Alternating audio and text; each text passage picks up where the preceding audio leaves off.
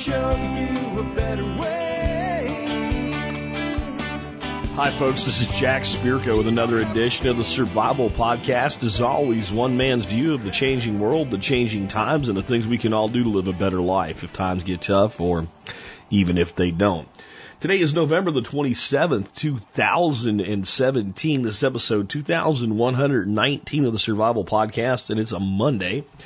And as a Monday, you know what we'll be doing. This is a listener feedback show. You can submit material for one of these shows. All you have to do is the following. Open up your email program and type in jack at the survivalpodcast.com in the to field.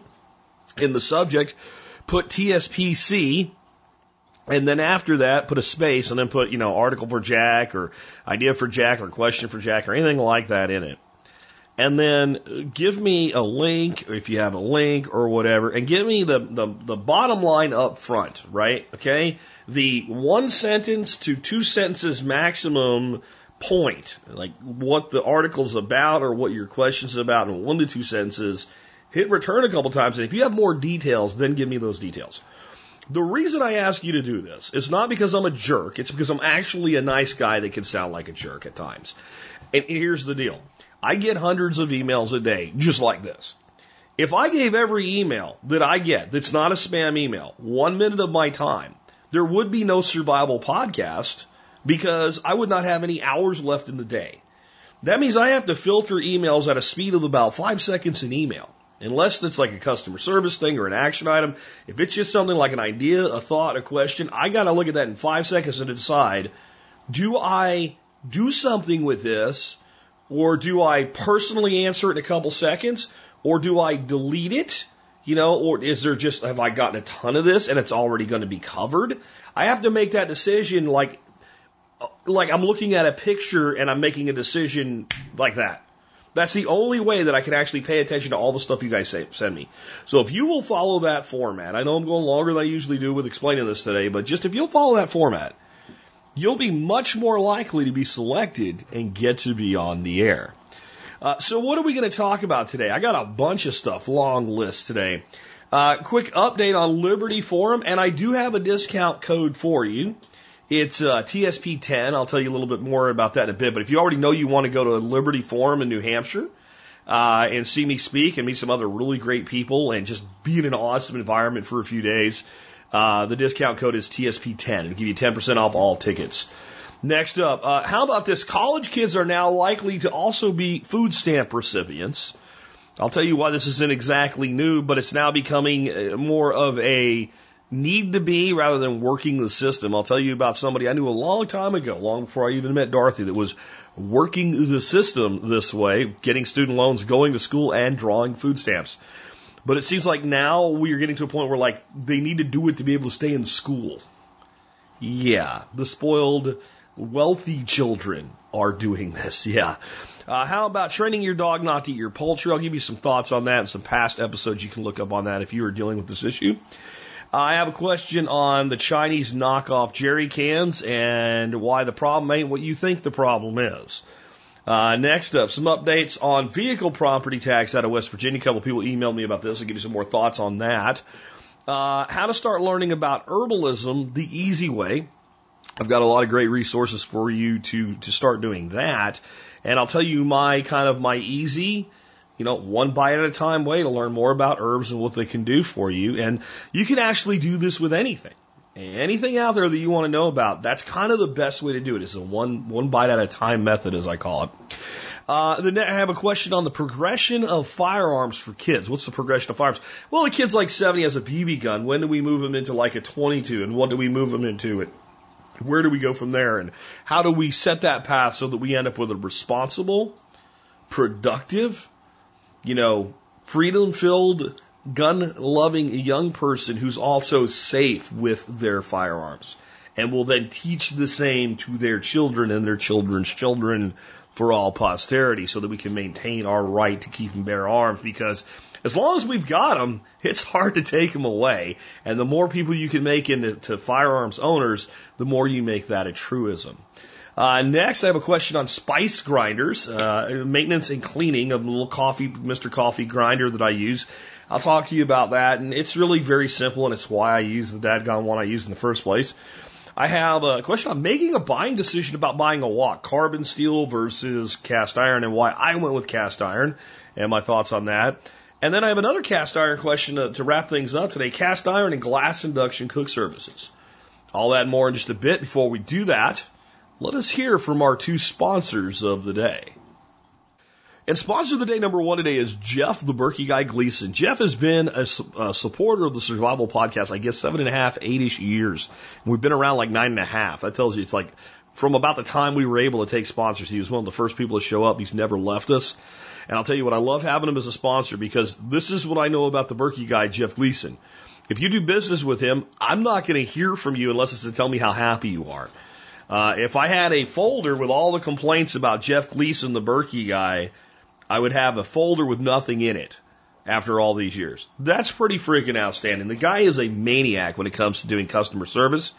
He is one of the largest Berkey dealers in the world, so he has great pricing and he will take care of you. He also does a discount for members of the support brigade. So if you're an MSB member, check your benefits section of the MSB before you look up his website, which of course is directive21.com, directive21.com, directive21.com. Next up today, Safe Castle Royal. If you want something for your preps and you don't have it and you're not sure where to get it, I bet you if you go to Safe Castle's website at safecastle.com, you'll find that they have it with great pricing and great service to go along with it. Safe Castle, I talked about how long Jeff's been a sponsor. Vic and, and Safe Castle have been sponsors for so long the, the day we took our first sponsor, it was them. I don't even remember exactly when that would be at this point, but it probably was February of our second year. And we've had that relationship with them for dang near ever. I mean, it's not just them either, guys. I mean, you know, Safe Castle's a great place for your prepping needs. Berkey guy has a lot of cool stuff. When you guys hear me talk about our sponsors, I just want you to think about the world of podcasting the world of podcasting and how much loyalty is lacking in sponsorships in that world. And think about how long these guys have been around. So when you need some, cruise on by the site, take a look at the banners, pick the one that seems like it's right for you, get on over to their site and, and give them some business. Thank them for support that goes into the years. I mean, we're, we're heading for decades here, guys. Pretty amazing. And of course, you can find Safe Castle Royal at safecastle.com. Next up, let's take a look at the year in history. We have the year 73 AD, and we have one segment from David Verne, The Fall of Masada. The Jewish revolt was crushed after the fall of Jerusalem in 70 AD, but the last holdout remained. Masada was a mountaintop fortress in the middle of the desert near the Dead Sea and was held by 967 men, women, and children and the Sicarii, a radical Jewish faction. On the mountain's eastern side, it rose 460 feet above the desert with a small trail leading to the top. On the western side was a 262 foot high and was only slightly easier to attack. The flat top was ringed by a 20 foot tall and 13 foot wide stone wall supported by 30 towers.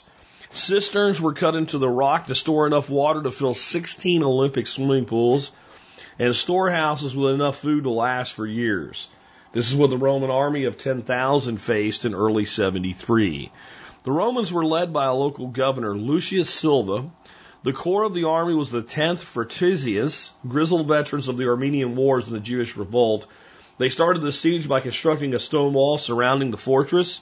Silva decided that they couldn't wait the defenders out since logistics would be a nightmare in the barren desert. An assault was the only option, but the mountain was too steep for siege equipment and too high for artillery to reach. Artillery to reach. On the western side of the mountain was a rocky spur, and the Romans drew up plans to build a massive ramp on top of this rock, enabling them to reach the walls. After two months, the Romans completed enormous construction. It was 722 feet at its base. It was almost 300 feet high. And archaeologists estimated it weighed as much as one and a half times the Empire State Building. An 82 foot siege tower was built specifically designed to handle the 20 degree incline and housed a battering ram in the front.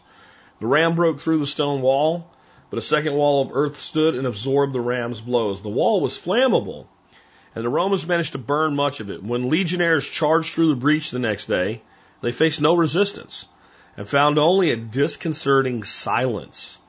The bodies of the defenders were found throughout the fortress, and it was only after finding two women and five children in one of the water cisterns that they learned the story. The rebels have killed themselves in a mass suicide pact, refusing to be captured. Recent archaeological evidence has shown inconsistencies with this story, though. My take by David Verne.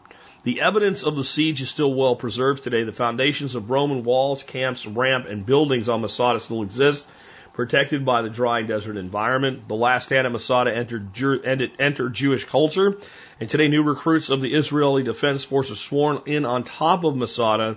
They swear that Masada will never fall again.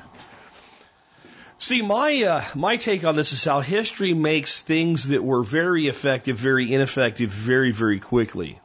The day we could drop bombs from aircraft, this type of a fortification is all but useless. I mean, never mind cruise missiles and bunker busters and things like that. Just a good old fashioned World War II mass bombing of that place would have brought it tumbling to the ground.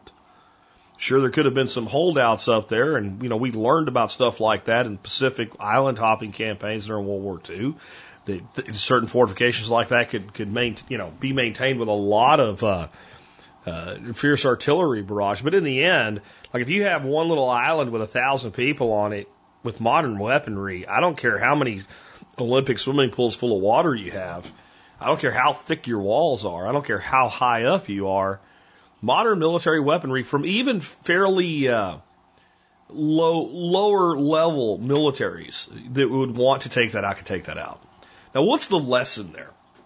The lesson is that we need to constantly evolve as individuals in our defenses against all things, whether it be other individuals, whether it be the state and the state's systems, whether it be the oligarchy, whether it be the fascism that is modern society and modern, you know, modern economics, that we always need to be advancing, we always need to be adapting, we always need to be using the best of what's available because just like armor, right? If you think about days of the knights, right? The knights on the horses and lances and all that stuff, you know, a good suit of armor could save your life. And just a few hundred years later, with the advent of gunpowder and patch and ball, it was just something that slowed you down and made you easier to shoot. And yet we've seen types of armor come back in the modern day battlefield. Just because something was outdated doesn't mean it can't be rehabilitated or rehabbed or brought up to speed, brought up to code, but we always need to be adapting almost anything that we examine from history will show that to be true.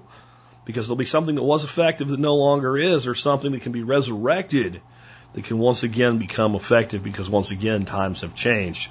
While I say often the more things change, the more they stay the same, it's also the more things change, the more they change and the more we need to adapt. With that, let me remind you if you like this show and the work that we do, one of the ways you can help support us, which is very inexpensive, is to join the Member Support Brigade. How about this? I'll pay you to be a member.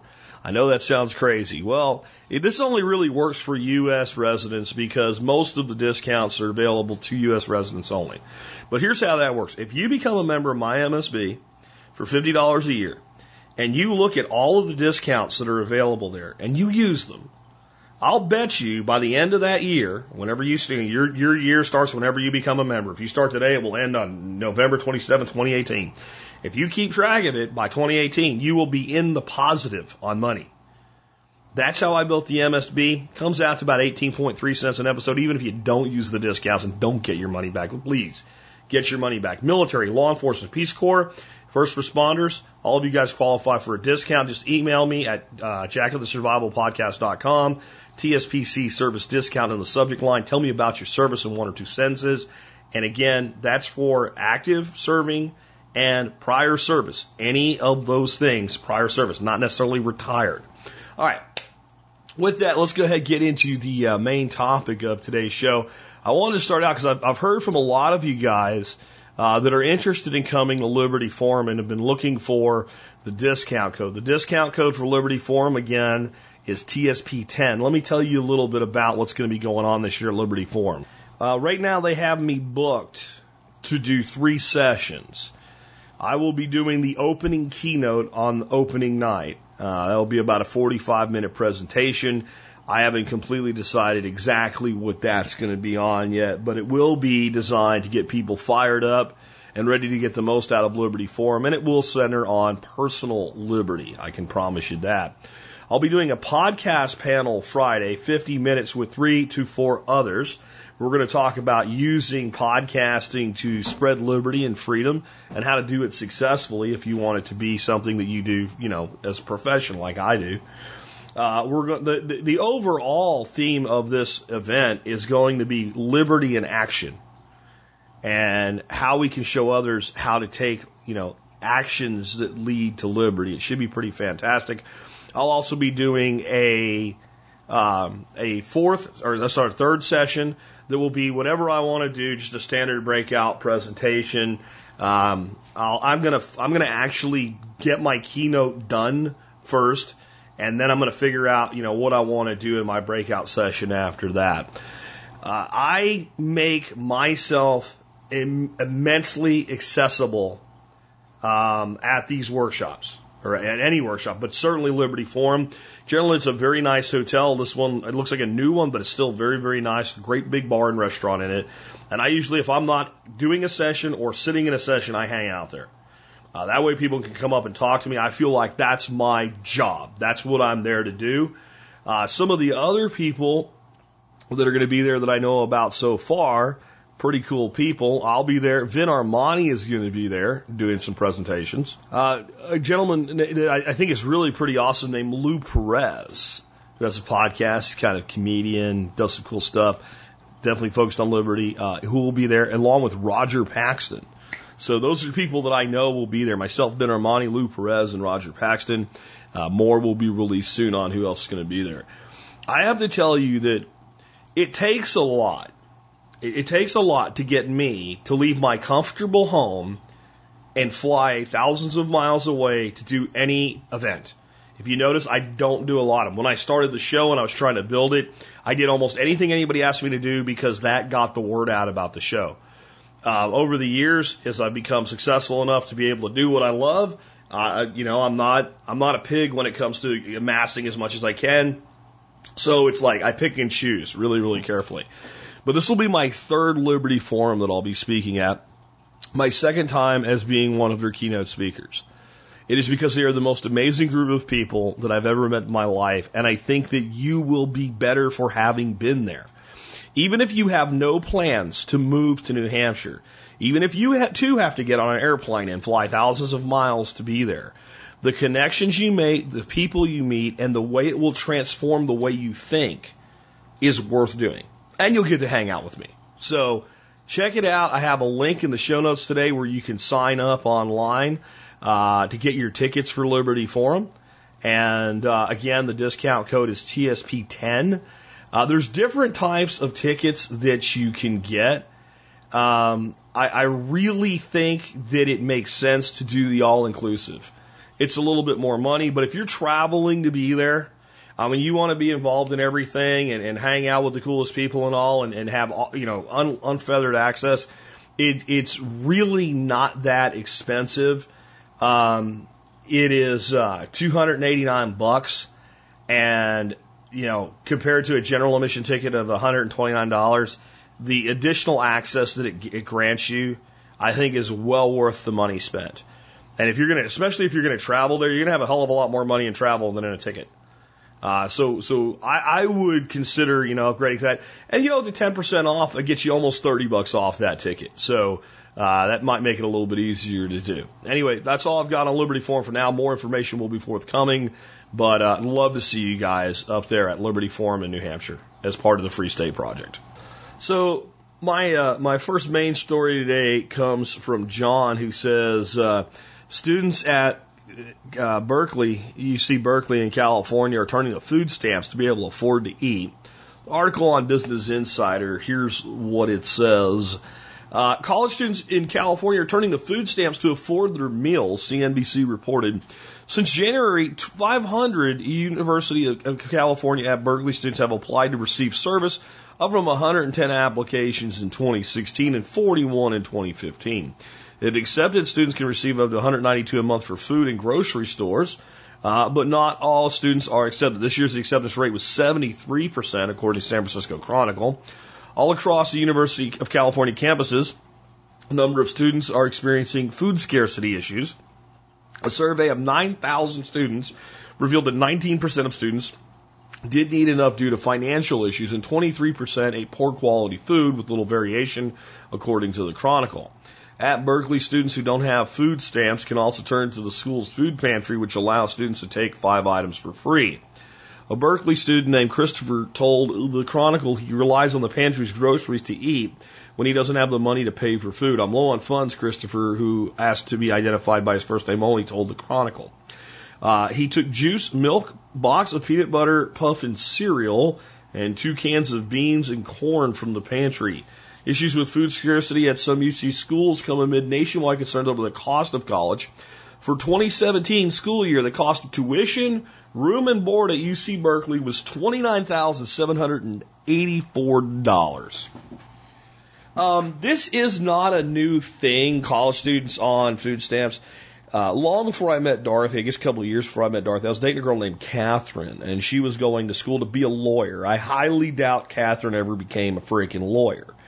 Uh, she was a single mom, had a kid that was five years old at the time, little girl, and qualified for food stamps and other forms of government assistance, all while going into over $20,000 a year back then in student loan debt. debt.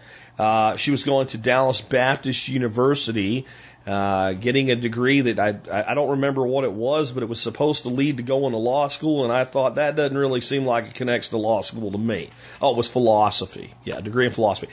Twenty grand a year going to DBU, getting a degree in philosophy, drawing food stamps and other government benefits to become a lawyer, which again I highly doubt this this girl ever became a lawyer. The, the relationship did not last long. Uh, working that system and being that type of person was only one of many reasons that that occurred. But it always stuck in my head that you know someone is out there drawing government benefits while borrowing money to go to school for a degree that won't buy them a cup of coffee.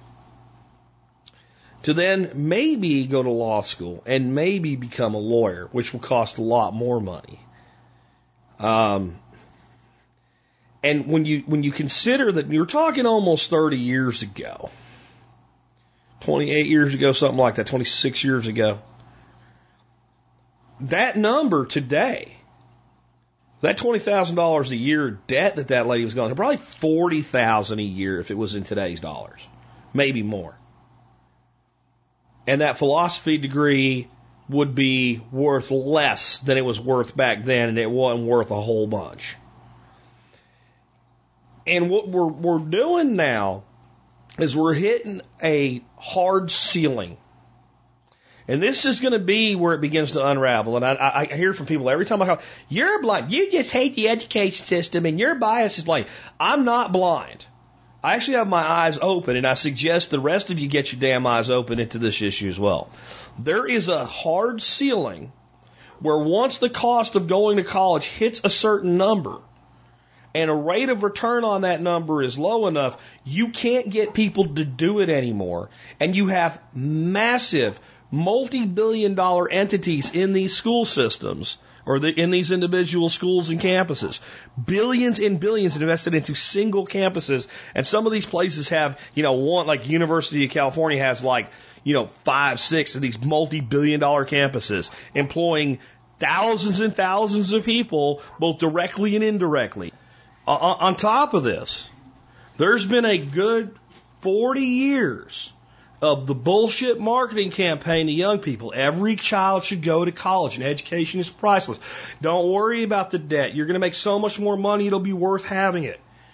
And, and some, to some degree, a lot of that was true in like the 70s and the 80s and even early 90s.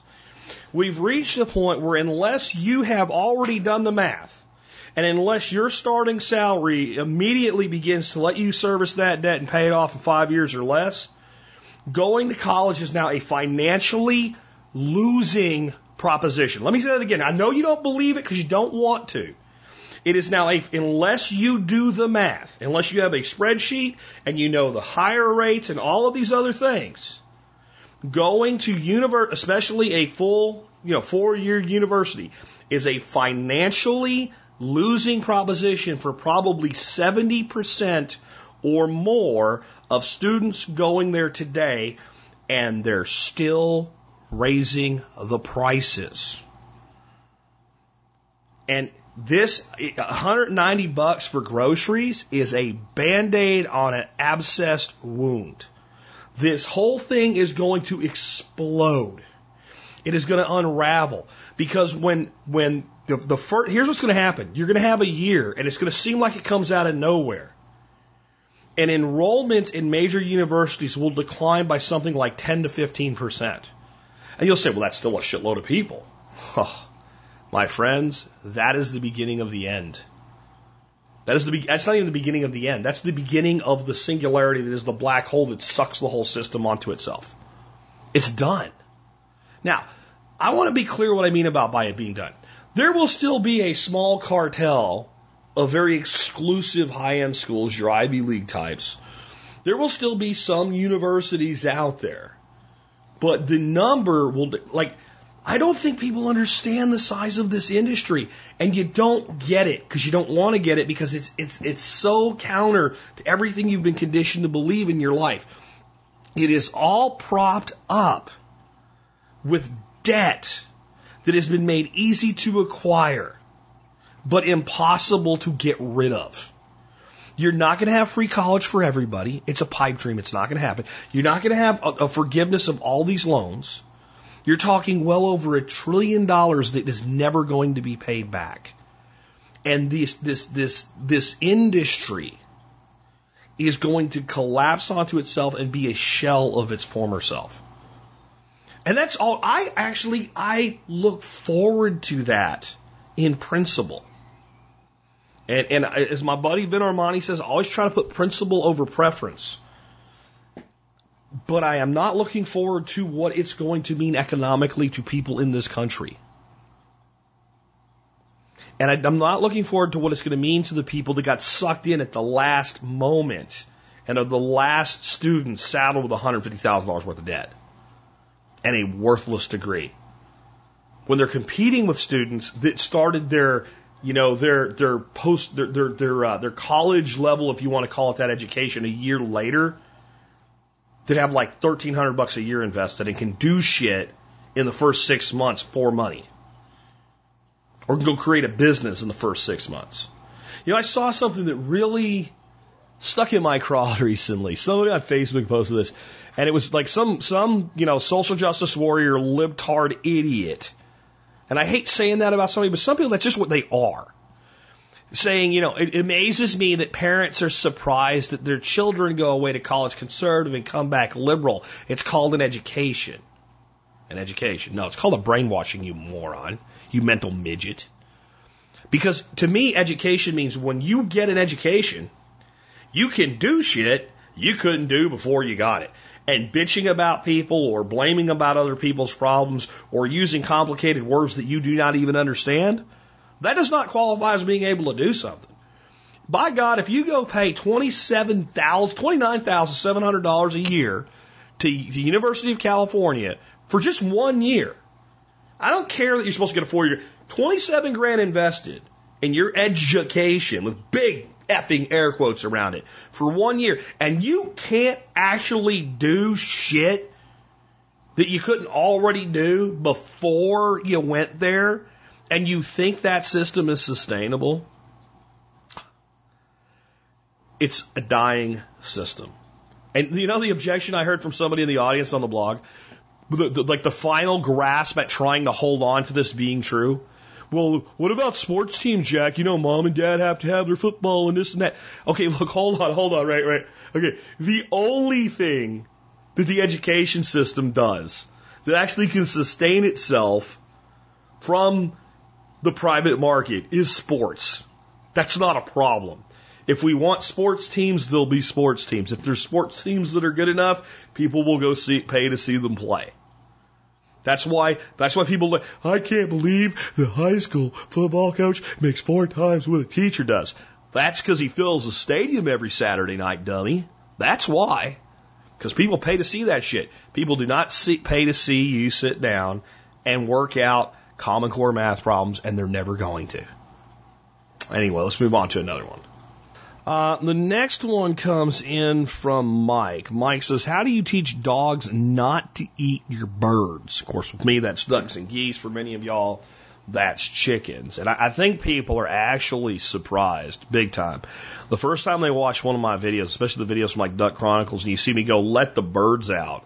And you see like my three dogs standing there, and these ducks look like they're running the gauntlet of death running straight through this group of dogs, and the dogs are completely indifferent to the birds, and the birds are pretty much indifferent at this point to the dog, as long as they have a way around the dog. The birds still have a certain respect for the dogs. If they have to go directly into the dog, like under his leg, they won't do that. But otherwise, they just pretty much ignore the dogs. And, and this came from three different dogs in three totally different situations. And, and I'm going to give you like the mile high view of this, and I'm going to refer you to a previous podcast I did about a year ago, episode 1797, called Training Dogs to Fit In on the Homestead, where I get very in depth on this, uh, specifically using things like electric training collars and stuff like that. But let me give you the, the reality of what I got here. My, my big German Shepherd Max. This dog is a giant teddy bear. Unless it's a squirrel, he pretty much doesn't want to kill it my total training with Max in, in, in dealing with birds when we first moved here and we got some chickens, we had especially little chickens running around in the grass, was teaching them that like, you can't jump on them to play with them because you crush them. He had no intention to hurt them, but he would like prong. He was still pretty good shape back there. Prong like like say like a coyote or a fox prong you in the snow. You know, he would prong like that, you know, and, uh, he was just really excited about it. But we could take chicks and hold them up to him and he'd lick their head so the, the, the total work done on Max was just to understand like you if you step on this you're going to hurt it. And he's a German Shepherd, and I'm gonna tell you different breeds have different characters. I believe you can trade almost any breed into almost any situation, with some exceptions. But there are certain breeds that are predisposed in certain ways, and a German Shepherd is not only intelligent, it's a dog that wants to please. And the only thing you generally need to get a German Shepherd to do what you want it to do is you one have to teach it how to do it so it comprehends what does what do you want from me all right so they have to know how and then they have to know some level if it's something you want done on demand they have to have a command associated with it and they have to simply believe that it's what you want. And if you have a well-mannered german shepherd once they know that you want it and they know what it is and how to do it they're going to do it because that's their they want to the Labrador retrievers are up there with them on this. They want to please the pack leader. They want to please the master. They generally don't have any desire to challenge the pack leader as a human.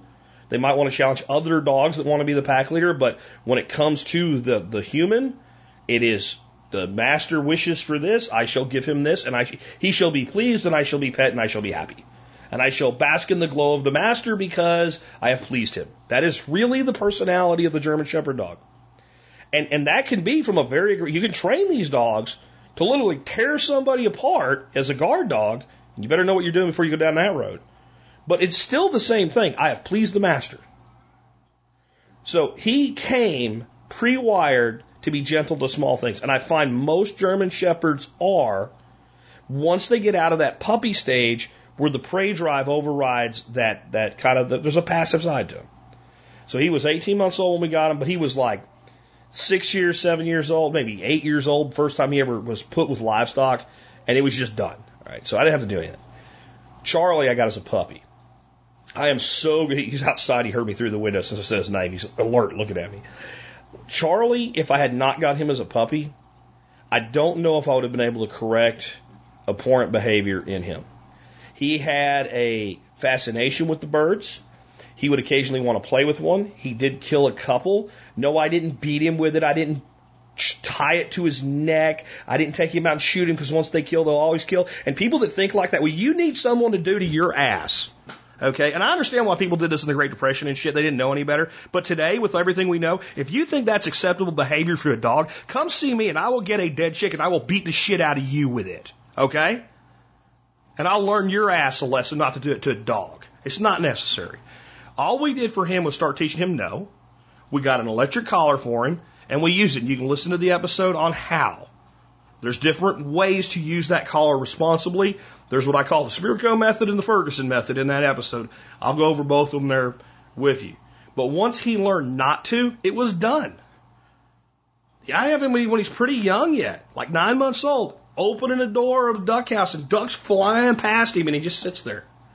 But he sees a rat, boom, it's dead. Because he, see, what you're trying to get the animal to understand is these creatures that live here are part of us. This is, this is, this is us.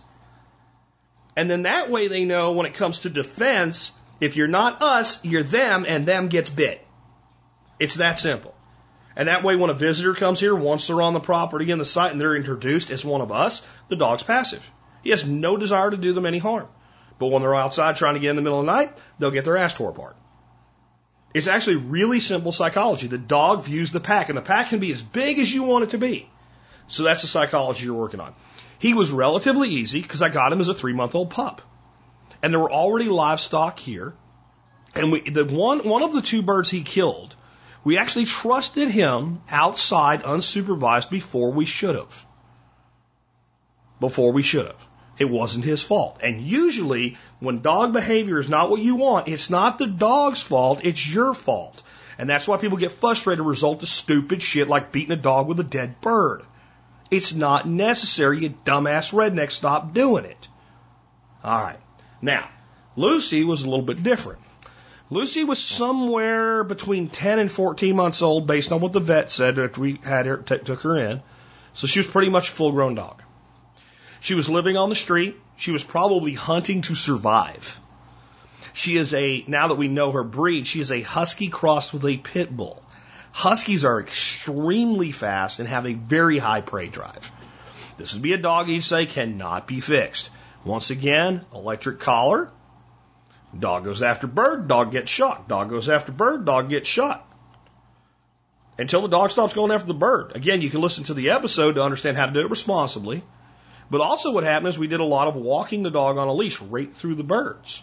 When the dog ignores the birds, dog gets praised. And the dog looks at the bird but doesn't look at it with any kind of aggression, dog gets praised. Dog looks at the bird with alertness, is like, I'm going to go do something. Dog gets corrected. A little jerk of the collar, little little little touch. You don't have to hit dogs. Two fingers touched with a little thump underneath the ear or down by the neck, which is where the pack leader asserts dominance with a with a mock bite, right? No.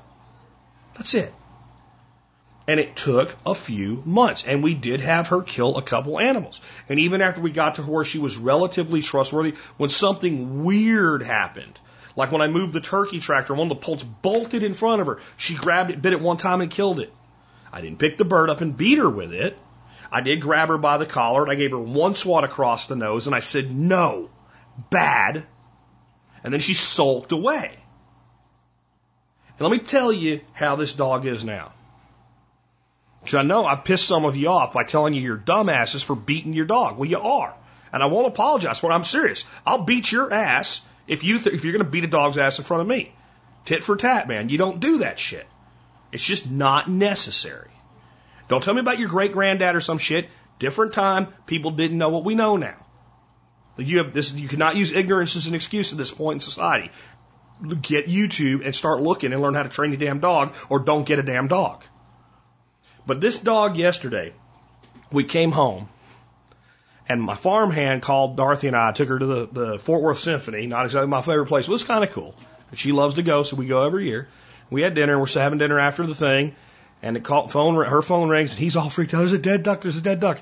And I'm thinking, Lucy, because I know the other two. It's not going to be them. And I'm thinking, she wasn't even outside when we left. He, he would have had to let her out. And, so we get home, and it's Arnold, my big giant Muscovy from the videos, I think he just dropped over of old age. He had no wounds, no damage. I don't even think he got in a fight with another Muscovy. His wings were all folded up pretty. His body was clean. He was laying down in the grass and he was just dead. And I think it's just this time. I don't have any idea how old that duck is, but he was very old when we got him three years ago. And ducks only live so long. Well, I picked him up, and like, if an animal dies of old age, I'm not going to take meat off of it. I'm not going to eat that. You don't know what else it could be. So I pick him up by his feet, and I'm going to go throw him in the woods down by our bank. Just let, you know, whatever scavengers take him or whatever. And I carried him down there. She followed me to that fence with her tail between her legs and her ears flat down.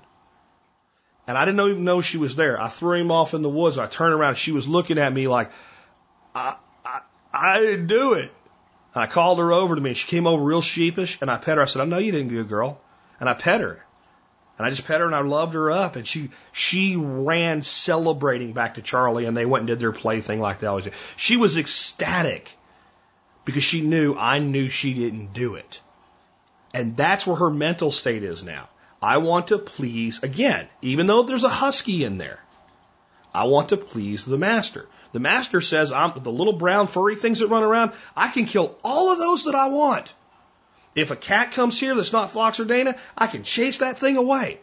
If there's a possum and Charlie grabs it, I can help tear it apart. All those things are acceptable. But these things that live here, these bird things, are our bird things. And I am not to hurt them. If anything, I'm to protect them. It's not really that hard, but it takes time, it takes patience, and you're probably going to lose one or two animals to them. It's probably going to happen, and that has to be that teachable, immediately correctable moment. And I'm not above using some physical discipline. Again, a quick swat to the nose. It hurts, but it doesn't last. You don't want to do anything to a dog that physically remains painful for any length of time. It needs to be quick and done because that's how dogs work. And the problem we have is we're trying to act, expect dogs to act like people and think rationally. The canine brain is in the moment, it's in the now. And yes, I'm serious. If I see you beat a dog with a bird, I will take that bird from you and I will beat your ass down with it. And if you're bigger than me and I can't do it, I'll get some freaking help. Because that is just ignorant bullshit. And again, nothing against anybody's granddad or great granddad. They didn't have YouTube. They didn't know all this shit. They didn't understand this. They were trying to stay alive. Different time, different place. Today, you do that, you're an ignorant bitch redneck and you need your ass beat. Sorry, I didn't mean to get on a rat on that, but that's just how I feel. All right, let's get the blood pressure down, going to something different. Will from Tennessee sent me an email. Says, Hey, Jack, are Chinese steel 20 liter jerry cans okay if you rotate your cans every six months rather than once a year? Do you need to worry about rust or using stabilizer for gas? How do you best store the nozzles for the 20 liter cans since they're not self storing and you will want to use the lid and gasket because they actually seal the can? Uh, can some other asset doesn't win the Darwin Awards making gas cans a pain to square away? I remember you talking about this probably with Steven Harris a million years ago. I think the biggest issue with cheap cans was the seam as well as overall thickness of the steel. And they'll be doing 99% of their life sitting in a garage, so I'm not terribly worried about the durability compared to the cost. I figured JB Welder Flex Seal would solve a leak if it became an issue. You can get cheap ones for half the price of real NATO cans. I'm considering the 20 liter cans over plastic because regardless of whether you get good ones or cheap ones, they will come with real nozzles where the plastic ones would have to have theirs replaced, driving the cost closer to the steel cans. Thanks, Jack, Will in Tennessee. Okay, see, this all stems from a, a big problem. And that problem is a misunderstanding of the problem. The problem with the Chinese jerry cans really ain't the steel and the seam. It probably is you know, substandard compared to true NATO uh, quality cans. But the problem is the paint. And I won't recommend you spend your money on them. And the reason I won't is I've seen literally hundreds of pictures of people shining a flashlight inside one of these cans after it's been used six months to a year and a half with paint peeling off the inside of the can. Stabilizer or not. Um, my my recommendation is get good quality plastic cans or get real NATO cans. And I know it kind of sucks because the plastic cans, you have to buy a good nozzle for them and all. But here's the thing. You know how do you store the nozzle? Store where the cans are. Put the regular lid on.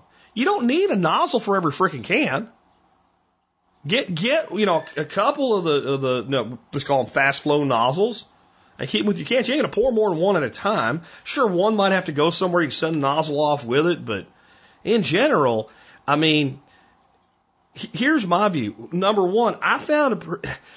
I, haven't put this up as an item of the day yet because I've read a lot of negative reviews about it says it leaks, and mine in fact does leak, but it still works just fine.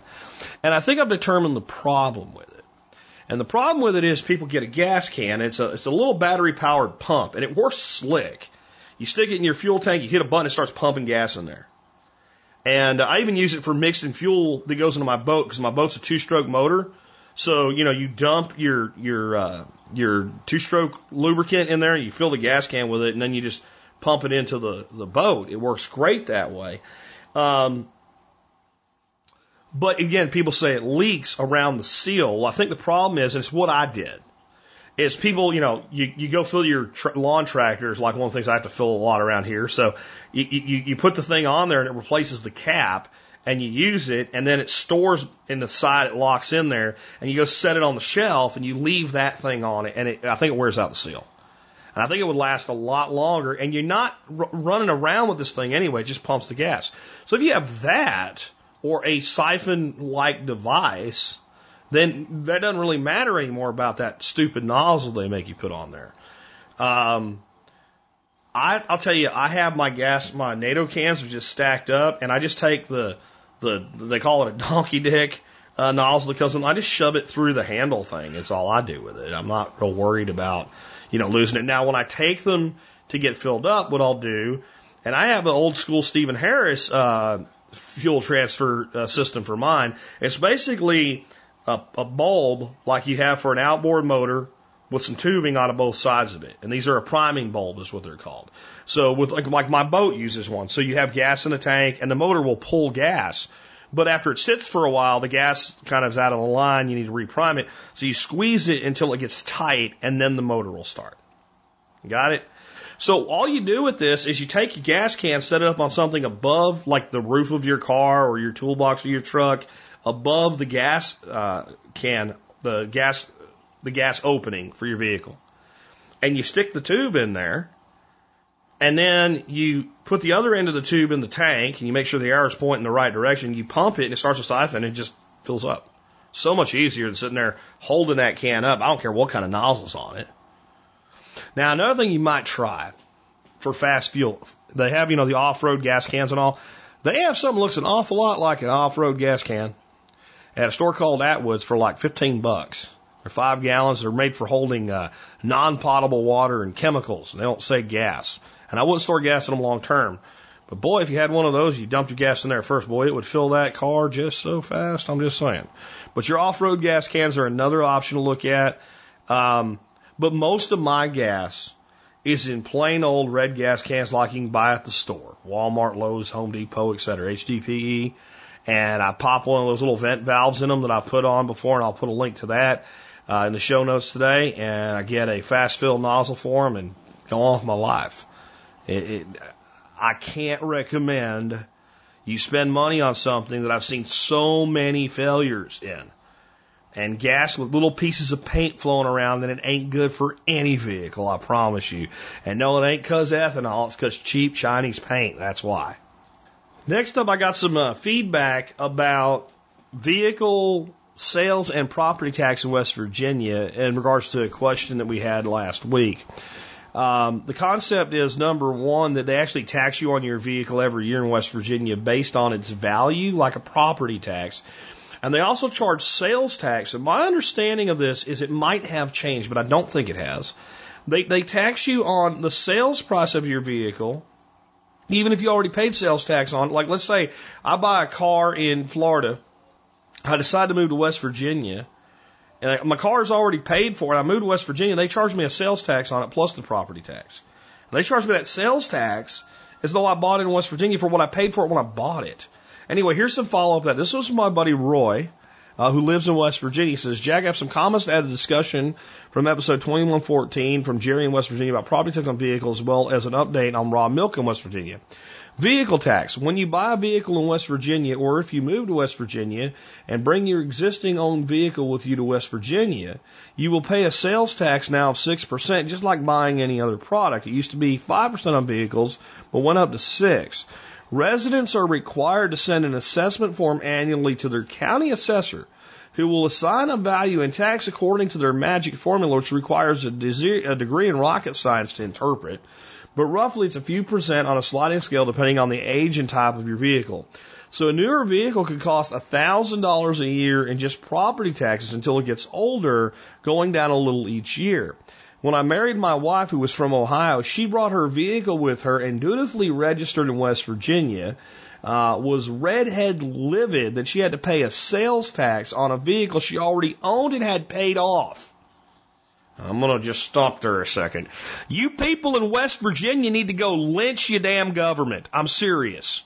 Like this shit is bullshit. And I know what that is. That's that's the whole Appalachian thing that they're they're from outside. So yeah, yeah. Good lord. Um, if you do not pay the annual property tax, you cannot renew the license plate for any of your vehicles.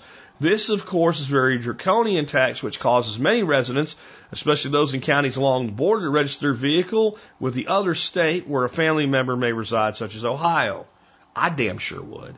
Other, on the other hand, real estate tax on land and homes seem to be less than comparable properties in adjoining states. It seems that every state is going to tax you on something. It's just a different poison in a different states depending on your specific situation. I'm not supporting any of our taxes in West Virginia by any of my comments. And, and, and I know what Roy's saying there. I totally understand what Roy's saying there. So when you look at taxes, it's it's easy to be pissed off like I am hearing about this because the sales tax thing is really draconian. The fact that I could have bought that car years ago and I come to your state and you're going to charge me sales tax on it again, I don't even understand how that's freaking constitutional. Honestly, I, I just don't. But what Roy's saying, and he has a valid point, is if I live in one state and on a property uh, there I pay four thousand dollars in property tax, but in West Virginia I pay a thousand dollars property tax on that property, a thousand dollars property tax on my car. I paid two thousand versus four thousand. My tax footprint is actually smaller. He has an update on raw milk that I'm gonna read you separately in just a second because I want to uh, to read the other person's comments specifically on West Virginia uh, this is from Bill and, and this, this vehicle tax. I lived in West Virginia until about 25 years ago. Uh, their auto property tax is run by the counties. This may include be included in their tax bill some tax they collect for the state. I don't remember. I moved and now live in Kentucky, and the auto property tax is about the same as West Virginia. Still have family there, and I know one case for sure that auto property tax isn't that significant. I've noticed a difference when I moved to Kentucky. I'll give you an example of what I pay on a 2009 Merc Mariner SUV. 2018 property tax would be $110.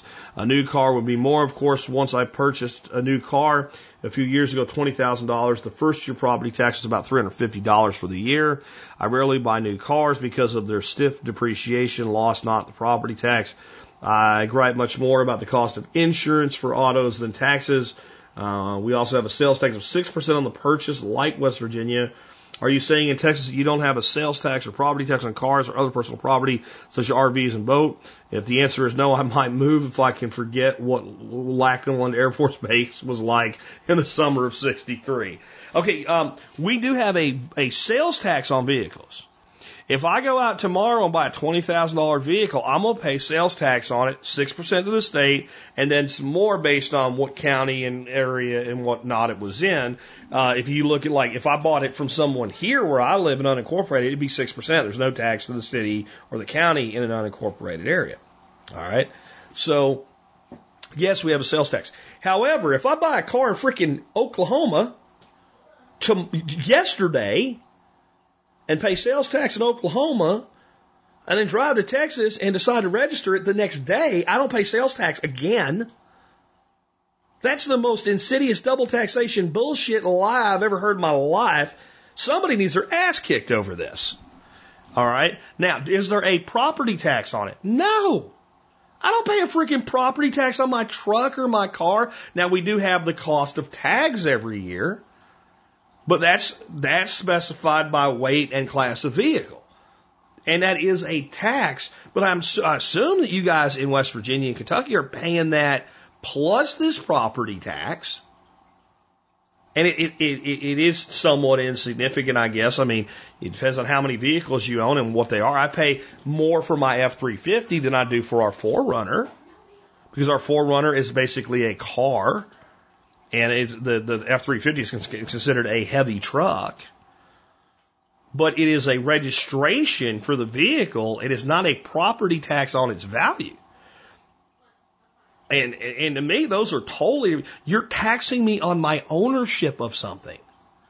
No, no, Bill, no, we don't do that here. We don't have that. No, and we're not taxed on our RVs and we're not taxed on our boats. Again, if you're going to drive them, you have registration for that, but you don't even have to pay that if you're not going to drive it. And it's not like at a cruise.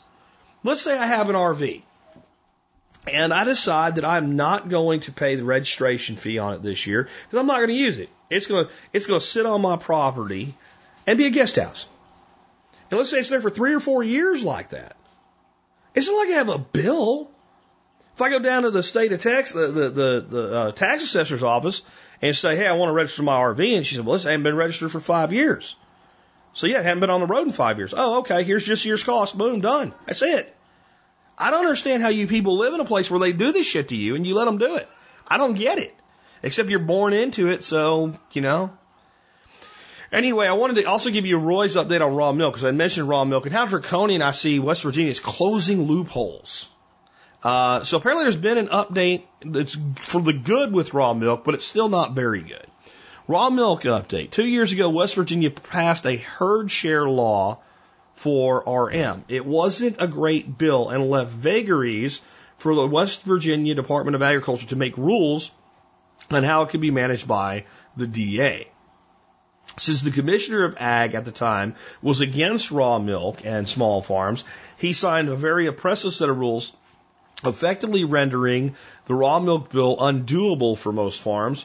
When the legislators got to vote on the rules, they overturned the rules. After a recent election, we got a new commissioner of agriculture who is raw milk and small farm friendly, who worked with the legislature to reduce rules to almost nothing. There is a form that must be filled out for the herd share owner and kept on file at the dairy. There is an exam of the animal and a waiver form from the herd share owner must agree to. Overall, it was a win in West Virginia for raw milk. Now it's time to advocate for open sales. However, some who fought to just pass the herd share bill fear that if any bill comes to the legislature again regarding raw milk, they may instead introduce more restrict or even reversal measures on what we now have. I will not quit, uh, quit working to eliminate draconian laws which feed wasteful spending in West Virginia or working to allow more freedom for businesses and individuals to conduct business in a liberty minded way as the people see fit. Updates to come in the future. Respectfully, Roy. Roy, you spend a lot of time in Texas as it is. I'm just saying. Uh, no, I, I understand. I get it. But see, this is what I th- like. What kind of a timid people have we become? That we will work hard to gain back a freedom that was stolen from us by government and then say, well, hold on. If we try to gain more back, they may take away the freedom they just gave back. Horseshit. I mean, all I can think of in all of this is one of my favorite quotes by a founder of all time of our country, Thomas Jefferson. When a government fears the people, there is liberty. When the people fear the government, there is tyranny. Folks, we're in a society now where we fear the government. We even fear trying to get more freedom from government because we're afraid the result might be that they'll take more from us.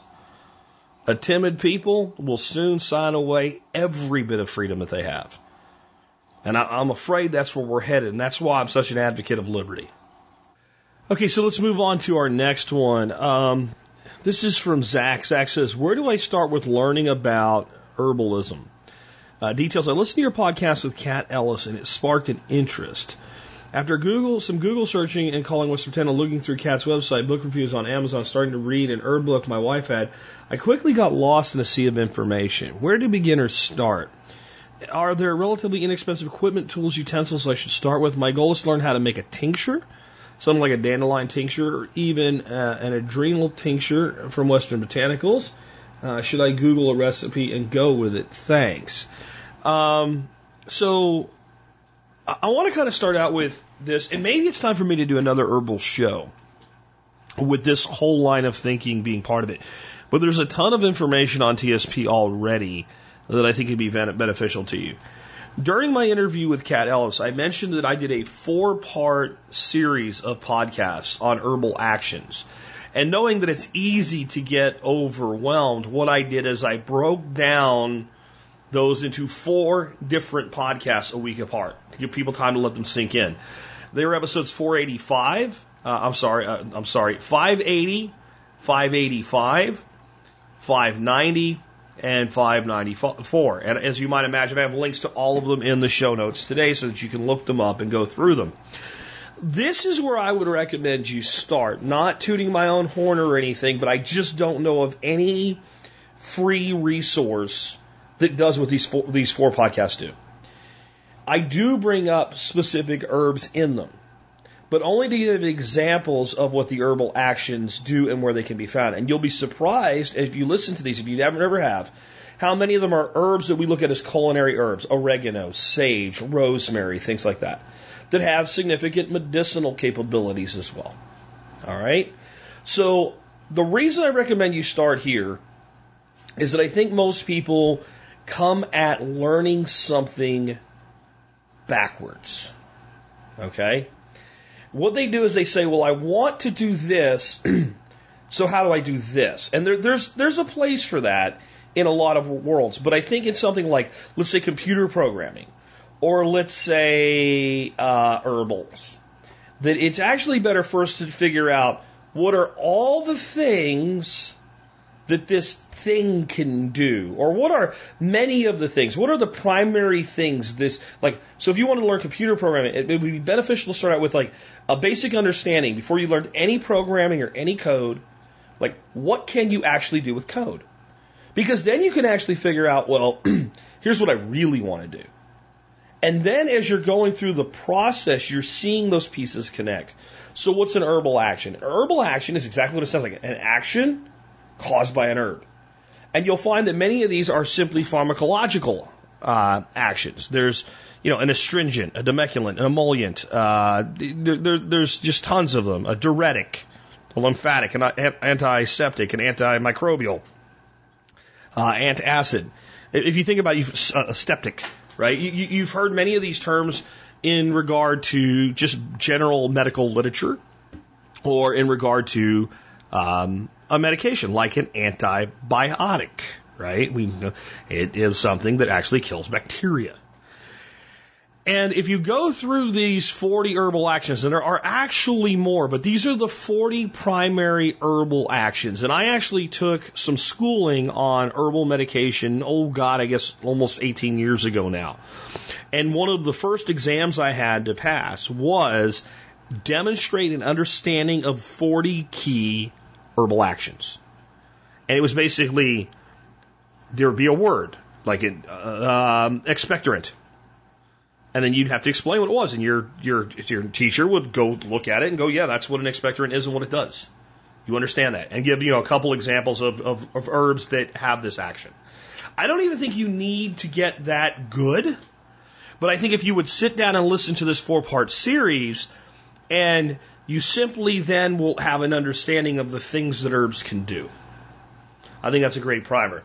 The next step that I would take, you talked about books and all. There is one book that I recommend to every aspiring amateur herbalist for a variety of reasons. The first is you will not hurt yourself with it. If you follow the instructions in this book, you will never make something that will kill you or make you sick. Okay? Um, and number two is it is it is literally like taking a master's course in herbalism for about twenty bucks, which is the price of the book. It is called the Herbal Medicine Maker's Handbook, and it's been a featured item of the day in the past.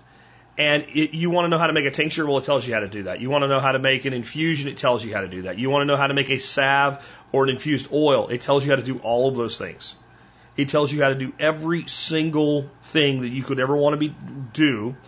and it is done by a, uh, a master herbalist named James Green. I really like his approach. I like how approachable the material is. And the first thing you do in it is, well, you make a dandelion tincture. You go out, you collect a dandelion, and you make a tincture. So he kind of puts that like like just kind of the opposite of what I just said, but I still like his approach. Like we're going to go out and we're going to make a medicine.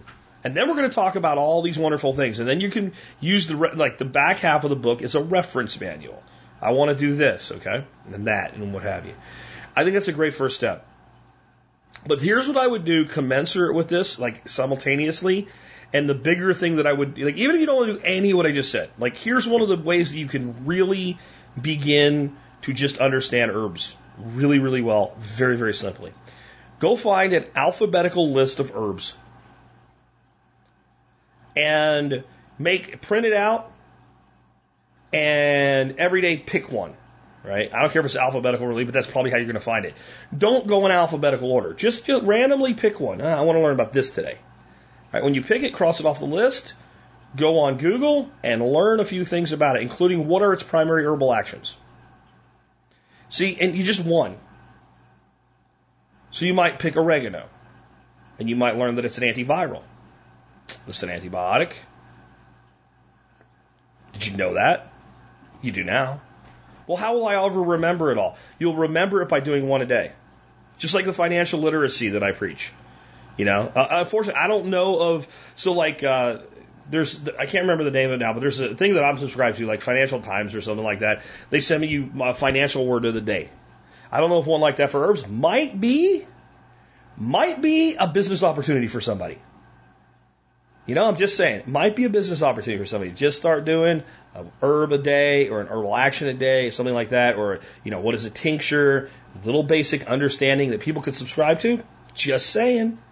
You could start right away, and as long as you, you know, preload it with about 10 and just stay one a day, you could do it weekdays only, right? That'd be a great tool. Otherwise, you do it for yourself. Pick one herb, learn about it. Pick one thing you heard. And like, so what you do is like, so let's say you're, you're reading about an herb and as you're reading about that herb, you see that one of its actions is it's uh, hemostatic. And you might immediately go, that's probably something to do with blood. Because hemo and blood, pattern recognition. And, but the more you learn, the quicker you'll, you'll jump to that. But let's say you had no idea what that means. Okay? Keep a, a, running list somewhere and then write that down for your word tomorrow. Unless you really have time. And as you start learning about herbs, you'll start hearing about things when it says, you know, uh, that it can be used for healing wounds with a salve. And you're like, I don't know how to make an herb salve. Okay, then fine. Then write down herb salve, how to make. And then the next day, read up on how to make an herbal salve. And then give yourself a project. Go make an herbal salve. And then just, but just keep going with it. See, I think it's this little pieces, parts uh, a lot of times when we do workshops, Nick Ferguson and I will be talking about different plants, and we've done some where we've actually had the opportunity to do walks, and like literally people are like, well, "What's this?" And it's like, "Well, it's that." What's this? It's that. Well, what's this? It's what's that. What's it good for? It's good for this and this and this and this. Like, how the hell do you guys know this shit? Well, we didn't learn it overnight. You learn it one plant a day, or three plants a week, three herbs a week, three things about herbs a week. I think that's like the most approachable way. But I would tell you if you get this book, and again, it's called The Herbal Medicine Maker's Handbook by James Green, and you progress through this book, and you don't try to jump to, like, I want to know how to cure cancer or something like that. Like, if you just kind of, it, it's really laid out like a course. And it, I think it's an incredible deal. Cat Ellis, I have incredible respect for her. I think very highly of her. If not, I would not have had her on the show. How good are herbal courses? I don't have any idea. I've never taken one. I'm not saying anything good, bad, or indifferent about it. I just, I, I can't tell you, oh, this would be great for you to take because I don't know. You'd have to take a look at what, what, what's there and determine whether or not you think it's worth spending your time and money with. And I would say kind of one of the big things with a lot of courses is it's not just the monetary investment, it's the time investment. And, and that's why I like more this, you know, how do you eat an elephant one bite at a time? I, I think there's so much self learning and, and most, even though I did take some, organized classes many, many years ago. The majority of what I know, I've learned along the way. And I've, I've simply tried things like if I have a chronic problem that's not going to kill me, Well, that's a good reason. I care, right? If I have a an ache in my in my calves, for instance, a chronic aching in my calves, which I don't now, but I, one time I did, then I might research all the reasons that could be, and is there any herbal recommendation or any herbal answer to that? I mean, one of the first things you're going to find is you're probably dehydrated. So that's water. But is that if does that make it go away? No. If there's still some ache, like is there something you can do about that with herbs? If you have a laceration, that's not something you need stitches for. Right? Is there something you can do about that? If you, you know, chronically get the cold or the flu, is there something that works for that? And just go slow and methodical and just be careful. Like there are things you can hurt yourself with, but in general, most of it's pretty safe. Now, I, I wanted to add something here um, that uh, Zach went on with. He says, FYI, I called Western Botanicals and they can't offer specific advice on rep- recipes, how to make a tincture, or what herb can be used due to legal reasons. I did get my MSB discount with them set up, so I'm hoping to have any order order any herbs I don't already have.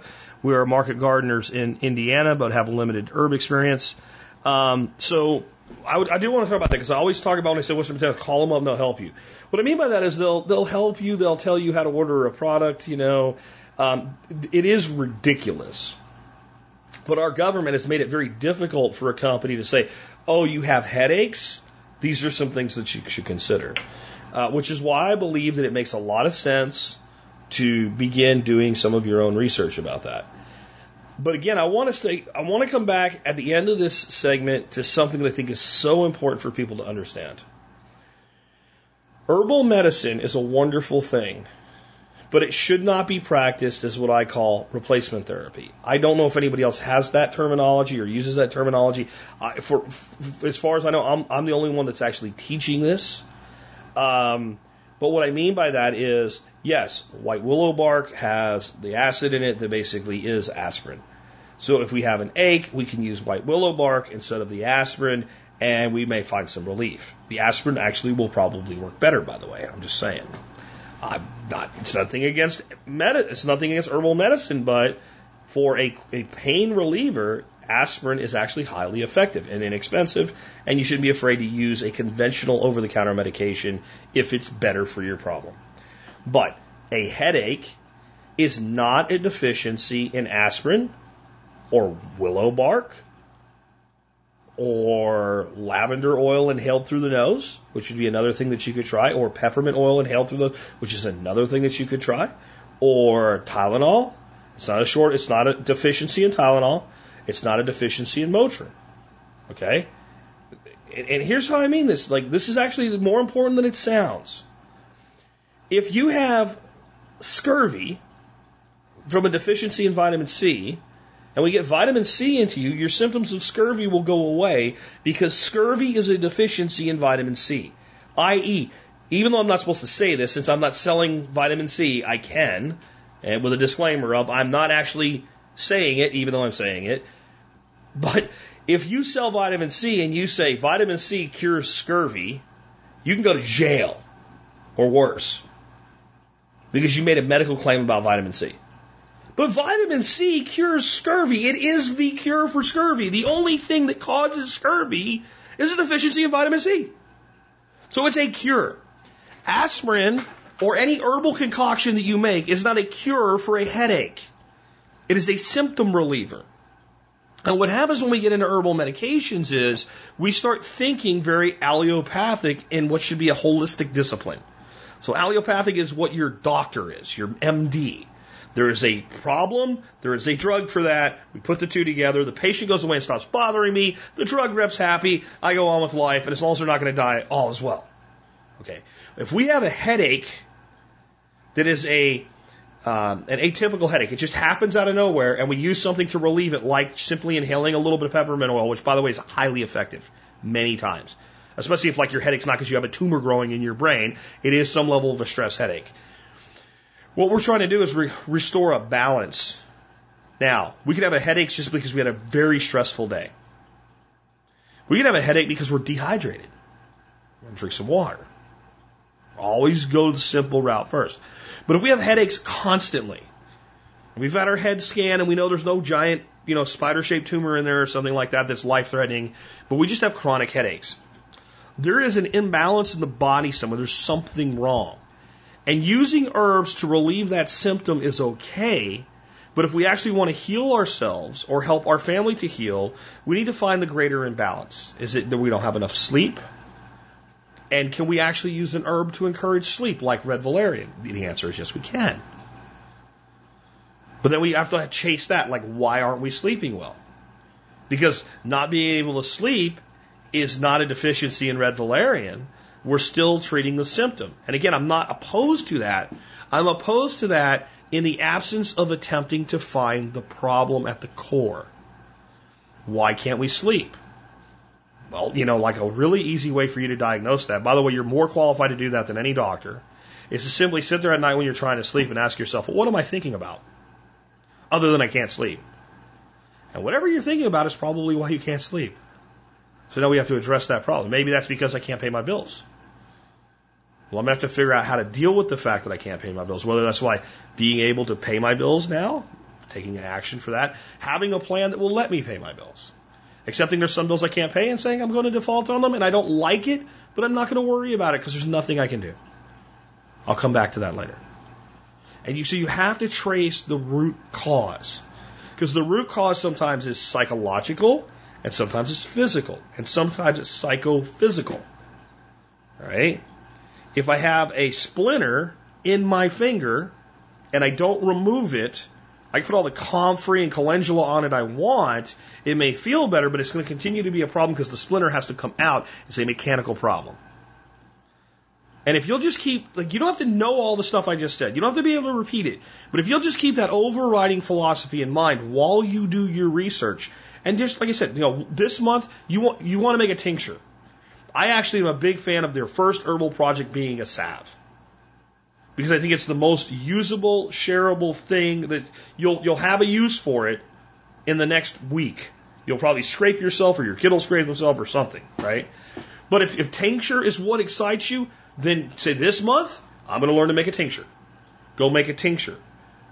When you make that tincture, learn like what makes that different from, let's say, an extract and a salve. And is a salve an extract or is it a tincture and then it's thickened? Or is it something all of its own? I'm not going to tell you. Just learn little pieces like that. When you learn about an herb, find out what are the most common ways it's used. Some used are used as, mostly as tea, some are, which is, I won't say, but it's something that I've said already is really what it is, or tinctures, or salves, or all of the above, and start learning just a little bit about each one. But again, guys, yeah, if you call Western Botanicals, you say I have a headache, what do I take?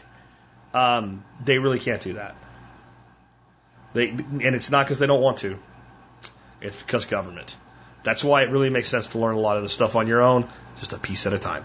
Anyway, if you'd like me to do kind of like a getting started as an herbalist, as, a, as, a, as an amateur herbalist, uh, full show, let me know and I'll consider doing it. Okay, next one comes from Sam. Says, Jack, what do you think are reasonable gun progressions for my nine and ten year old sons? I started them off with little Daisy BB gun to go over the basics of muzzle control and gun safety, which they've done well with. I was considering moving up to a pellet gun or pellet BB combo, then to a single shot 22 long rifle like a Cricket or a Rascal, depending on their level of interest. I'd like to eventually build them their own 1022 by ordering component or two at a time as they earn it. I saw a guy on YouTube do this. That way they would have intimate knowledge of the weapon, all its components, and could make it as customized as they want. And he gives me a link to the Rascal Cricket, which is made by Savage. Uh, thanks for any thoughts you have on this one, Jack. Let's start out, Sam, uh, with the Rascal Cricket. I uh, my first firearm that I got for my son was a 22. and It is very similar uh, firearm that I don't I don't think Marlin makes anymore. It was the 15Y, 15 Youth, and that's back when when uh, Marlin's main bolt action was the Model 25, which has been around forever, and they don't make that anymore, which I think is a mistake, by the way. Um, but so I guess the you know take 10 off of the 25 and you end up with a 15. I guess was the thinking, and it was a single shot.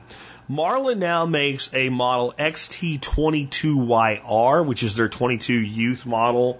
Um, it is a magazine fed, uh, repeating bolt action rifle. And I like it better than the Savage Youth 22.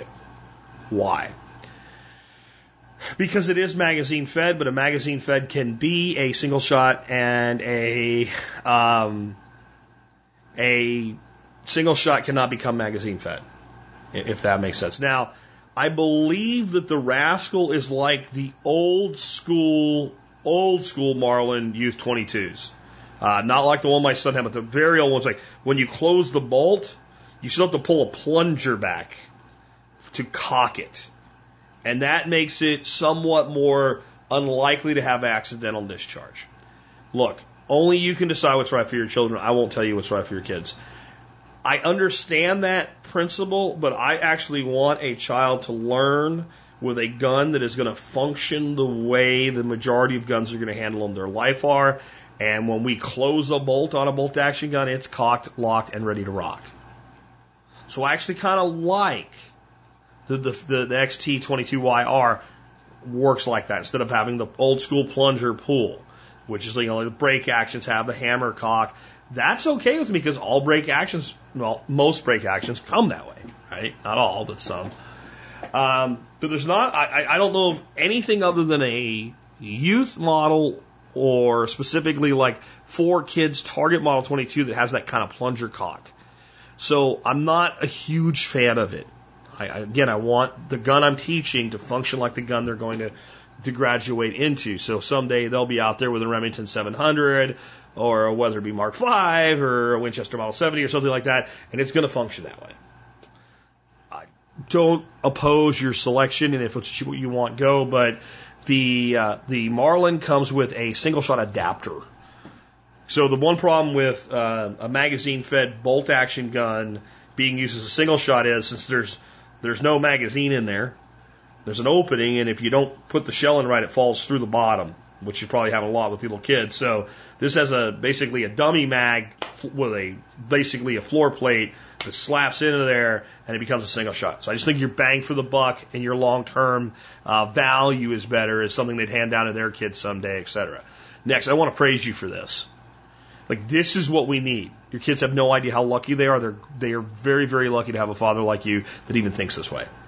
And we need millions of people doing this so that our children grow up to be responsible gun owners who love freedom, liberty, and firearms and preserve those. So good on you. Um, progressing from a BB gun to like a pellet gun, that's fine. I uh, wouldn't spend a ton of money, and most of like the really powerful pellet guns actually are heavier than a lot of adult sized firearms, like the pneumatics and stuff like that. Probably one of my favorite BB pellet guns for a kid to transition to out of like a Red Ryder type thing or something like that is uh, I don't know if it's still the same model number, but they still make the basic gun was the Crosman 760. So variable pump, plastic stock, lightweight. They sold you know 35, 40 bucks. Uh, let me check and see if that's still what it's called and, and what have you. Yep, they still make it. It's the Crosman 760 Pump Master, just like it was called when I was a little kid. Looks a little bit different now. Uh, stock's black instead of you know synthetic wood colored plastic, but it's basically the same gun, about the same dimensions. It's available a bunch of different ways. I have a link where you can get it for 30 bucks on Amazon. They have on Amazon kits. They come with targets in a, a scope. And listen, don't scope guns like this. They're just, they're just not worth scoping. Teach you this is to teach a kid to shoot with iron sights. I've never seen one of these variable pump guns do really great with a plastic receiver with a scope anyway. Teach them iron sights, but I, that's where I would go if you go next, and that's fine as a, as a mid step. Moving into the 1022, I like that's going to be a lifelong gun. They can talk with their kids or their grandkids someday about how they built it with you and pass it down. That's that's wonderful. But what's reasonable, I think that's highly subjective. I've known 15 year old kids I wouldn't trust with a slingshot. I mean, seriously. And I've known 15 year old kids that I would hand an 872 and walk into a dove field with them. I wouldn't even, I wouldn't worry any more than I would worry if I was hunting with my dad or my uncle. Because they're just that disciplined and good and they have that much understanding and knowledge. So you have to determine when this transaction, transition happens for yourself to give a general guideline, I'll tell you how it went with my son. He got his first 22 when he was 11 years old, And uh, at, at 11 years of age, I was pretty comfortable with him with that 22. I would not have given him unfettered access to it. In other words, I would not, it was not sitting somewhere he could just go grab it. It was with my guns, and if he wanted to take it out, he was free to take it out. But in order to do so, he had to come to me and say, I want my gun. Okay? And it was the 15Y, which was the single shot bolt action 22. Uh, not long after that, um, uh, we were, well, I guess I should say that I uh, actually, I got him his first BB gun when he was seven. And he went from seven to 11 learning to treat that gun like it was a firearm. Now, I probably would have put him behind a 22 a little bit earlier, but where I was at in life, money wise, time wise, etc., uh, I, I didn't really have the ability to and do so responsibly. So we stuck to the BB gun. Uh, when he was turning, when he was 11 and we got him to 22, we, we ended up moving to Pennsylvania for a job that I took, and he was going to turn 12 that summer. He took his hunter safety course. He continued to work with me with his 22, and I went and got him a single shot 20 gauge, 357 Magnum combination uh, gun in the NEF Handi-Rifle. And it turned out the 20 gauge was a bit too heavy on him for recoil. He was a smaller kid. So I went out and said, you know, they're pretty cheap. So I went out and bought him an NEF uh, 410 shotgun, single shot. And we started working on skeet. And by the next year, I went out and got him a Remington 870 youth model 20 gauge. And the kid was a crack shot.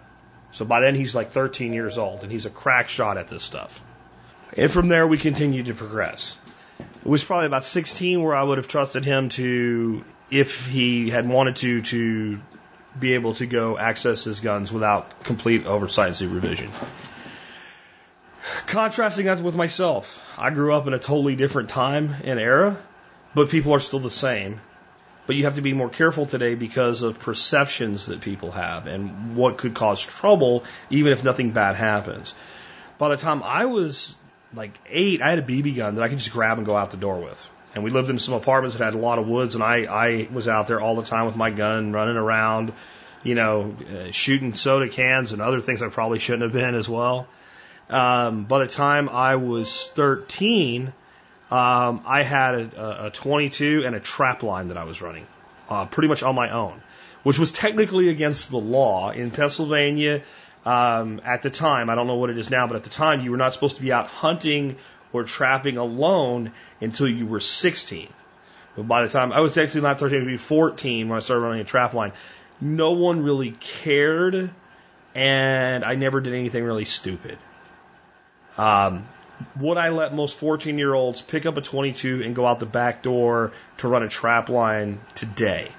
Probably not. But I, I tell you that kind of to to show you that again you have to kind of look at it from the standpoint of the individual. So exactly how you progress through there is, up to you. But I, I don't see anything wrong with your current plan. And on that last segment, guys, if I sounded a little distracted, I'm sorry. I had a bunch of things going on. You might have heard a beeping. There was an electronic device going off, like was trying to track down, so it would stop interrupting me. My farmhand showed up, the dogs went nuts, and my wife got home with the grandkids, all in that one segment. So uh, hopefully, the rest of the show I won't be distracted at all. I can do my best for you. On that, this next one comes from Mike. Mike says, when using your coffee slash spice grinder, do you clean in between spice blends? If so, how do you do so that it doesn't take longer to make the spice blends themselves? Thank you, Mike.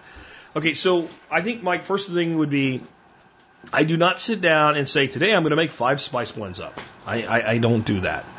I generally make spice blends as I'm cooking. Uh, or I might make a bunch of one and throw it in a jar and label it.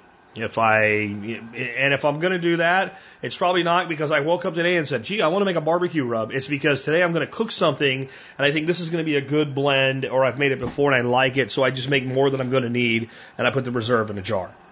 So I don't really have the problem of making up spice blend A and then I'm going to make up spice blend B and I have to clean in between. However, if I was going to do that, I wouldn't worry about it very much. And it's because of the spice grinder, which is really a coffee grinder that I recommend. This is why it's important that you don't just listen to what I say. um, when I'm recommending a product. If you want the product I'm recommending, it really helps to go to tspaz.com and look the product up. Uh, and I've made that a lot easier now. I, I took this weekend, by the way, guys, and I went through. And if you go to tspaz.com now, when you get there, you'll see that there's a like uh, 33 product listing uh, or something like that. That's like audio video gear, air guns, airsoft automation, bags and packs, books, barbecue grilling, brewing, venting, blackout kits. You get it, kind of like that. And you click that, and it brings up all the past reviews on that particular uh, line of product. And some products are listed in multiple locations because they serve multiple functions. Well, the the coffee grinder that I make, I recommend, is made by Mr. Coffee. Mr. Coffee makes about 10 different, I don't know why, but about 10 different consumer grade little coffee grinders. The one I recommend has a cleaning feature. So when you're done grinding your coffee or whatever you're grinding in there and you dump it out of the little grinding bowl, there's a little thing that spins around in there and does a pretty good job of cleaning it out. So let's say that I was going to make a Mediterranean spice blend where I might be doing some things like some oregano and garlic and rosemary and bay and stuff like that. And I was I was done making that and I wanted to make an Asian, you know, that was more in the world of like hot peppers and stuff like that. I, I wouldn't really worry about getting every little bit out of it. Like the, the small amount of residual that's in there is just not going to be an issue. Now, if you're grinding coffee that you're going to make, I might worry a little bit more. Okay. Um, but all I would do is just spin that little deal around and get it as cleaned out as I can within, you know, 30 seconds worth of effort and go make my next one. If I was going to do something really spicy with some really hot peppers, let's say I'm going to do some dried habanero or something like that and something, I'd make that one last. That'd be about all the forethought I'd put into it. When you're done with this thing, and this is another reason I recommend this one, it's completely watertight, but there's a little line. That little line says do not fill above this line or max fill or something like that. They're not kidding. Do not fill it above there. Uh, recently, Nicole Sauce destroyed my coffee grinder because she was down here making coffee for the workshop with her wonderful blend of coffee, and she filled it to the top and burned up the motor. So even though this is a great little device, it has limits, and the manufacturer put that line there for a reason. When you're doing water, I recommend the same thing. Fill it up to the line and no higher. So when I'm done grinding whatever I'm going to grind for the day, I fill the thing up with just plain water to that line. I put the lid back on it, right? and then dump it out and wipe it out with a paper towel, and sit upside down to dry. That's it. That's the whole thing. There is no more to it than that. So you can look up the electric coffee grinder. I call it a spice grinder. And I've got a link in the show notes today so you can see it. And, and that's what I do. That's all the maintenance that I do on it. And they're affordable enough. If you actually do burn one up once in a while, it's not that big a deal to get a new one. That said, um, they've proven themselves to be incredibly long lasting until someone got a little overzealous with how much coffee could go in them at one time, Nicole. Okay, next one is from another Mike. Lots of Mikes out in this world. Um, there's actually a pretty funny video, viral video called "Quit Naming Your Kids Mike." Uh, anyway, uh, it was like, but he'll go by Michael. It's like, no, he won't. It'll be another Mike. Anyway, uh, he says in episode 2121, you discussed a wok. What are the advantages and disadvantages between cast iron and carbon steel woks? What size would you recommend for one to two people? Thank you, Mike. Okay, so I actually did a lot of pondering on this when I decided to upgrade my wok experience. And I went with cast iron wok, and that may or may not be the right choice for you. I'll, I'll try to give you the information you need to make your decision for it. What is the advantage of carbon steel? Let's start with that because it's pretty easy actually to, to explain. Number one, you can get it hotter faster. Number two, it will drop in temperature more quickly. So if you get it overheated and you bring the temperature down, it will come down in temperature more quickly than cast iron, which has better heat retention and takes more energy to heat up.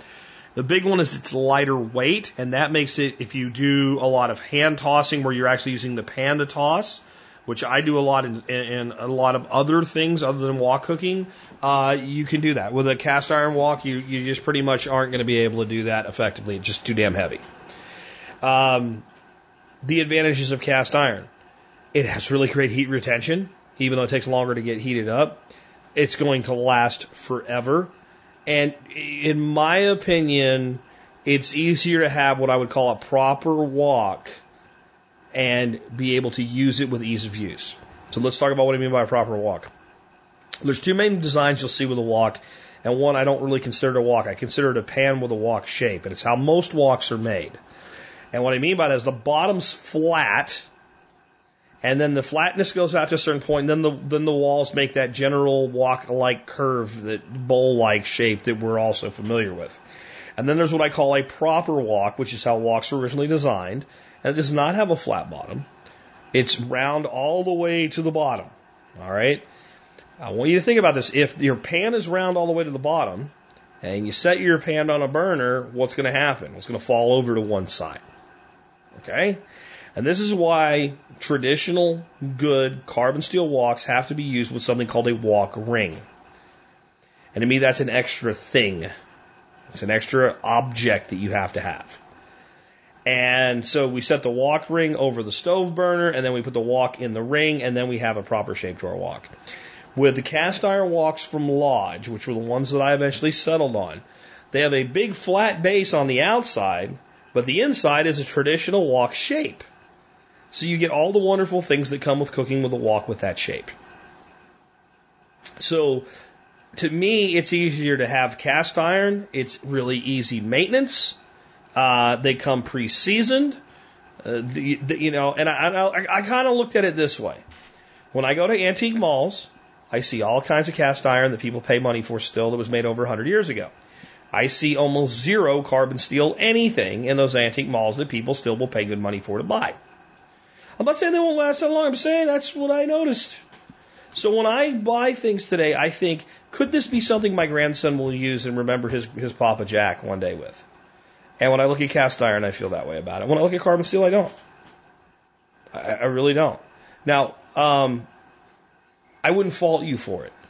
If you want to do a lot of really hot, quick vegetable stir fries, the heat you can get into the carbon steel faster is the way you want to go.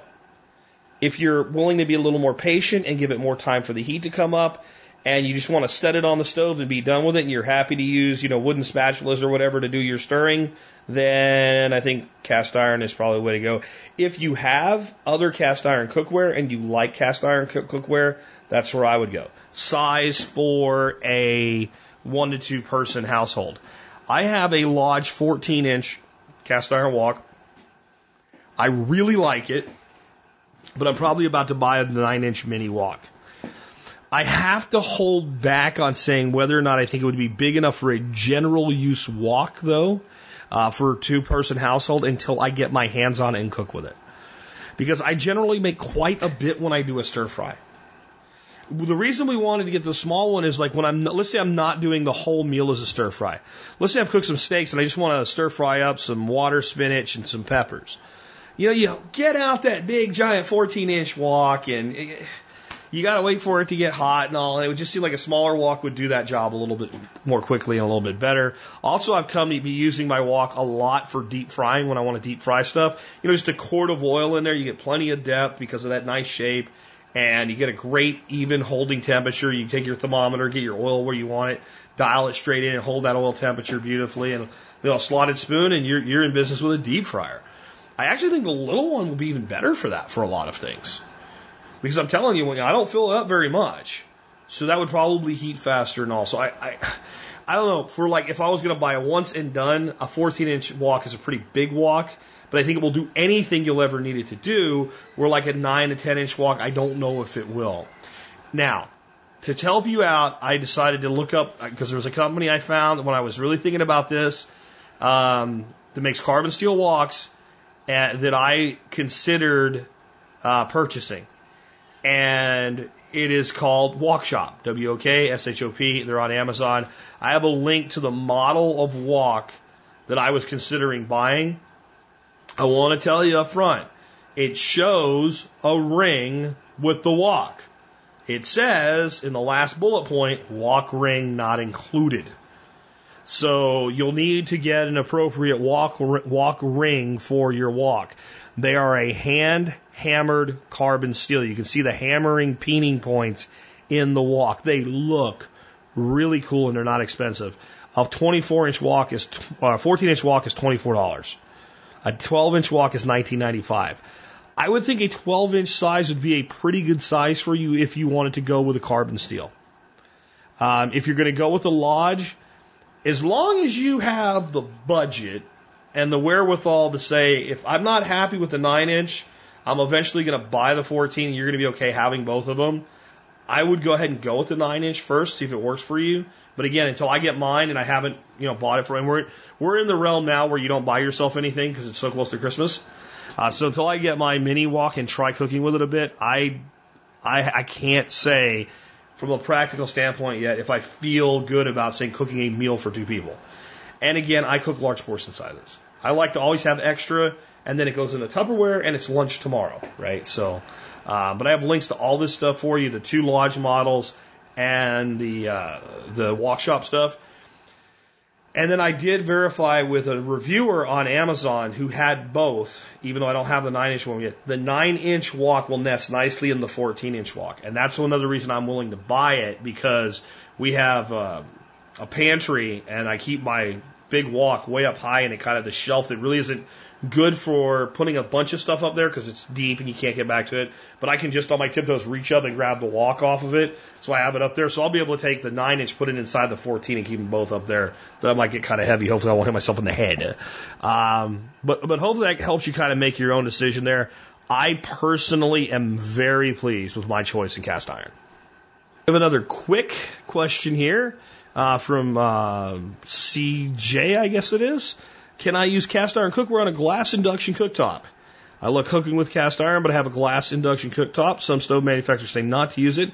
Others say cast iron is safe with the surface. If you have any experience with this, I have an old garage sale cast iron uh, fine stored away in a box from my gas range days, but I'd like to use that and not damage my pricey stovetop.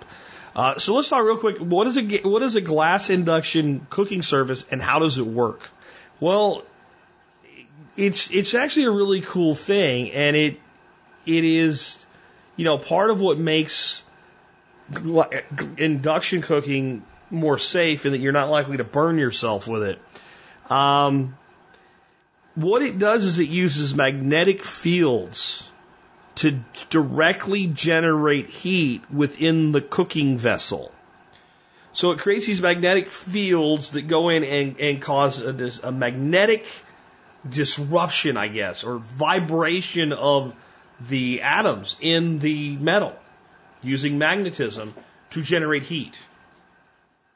So that means that whatever you're putting on top of that glass induction cook stove to get hot has got to be magnetic.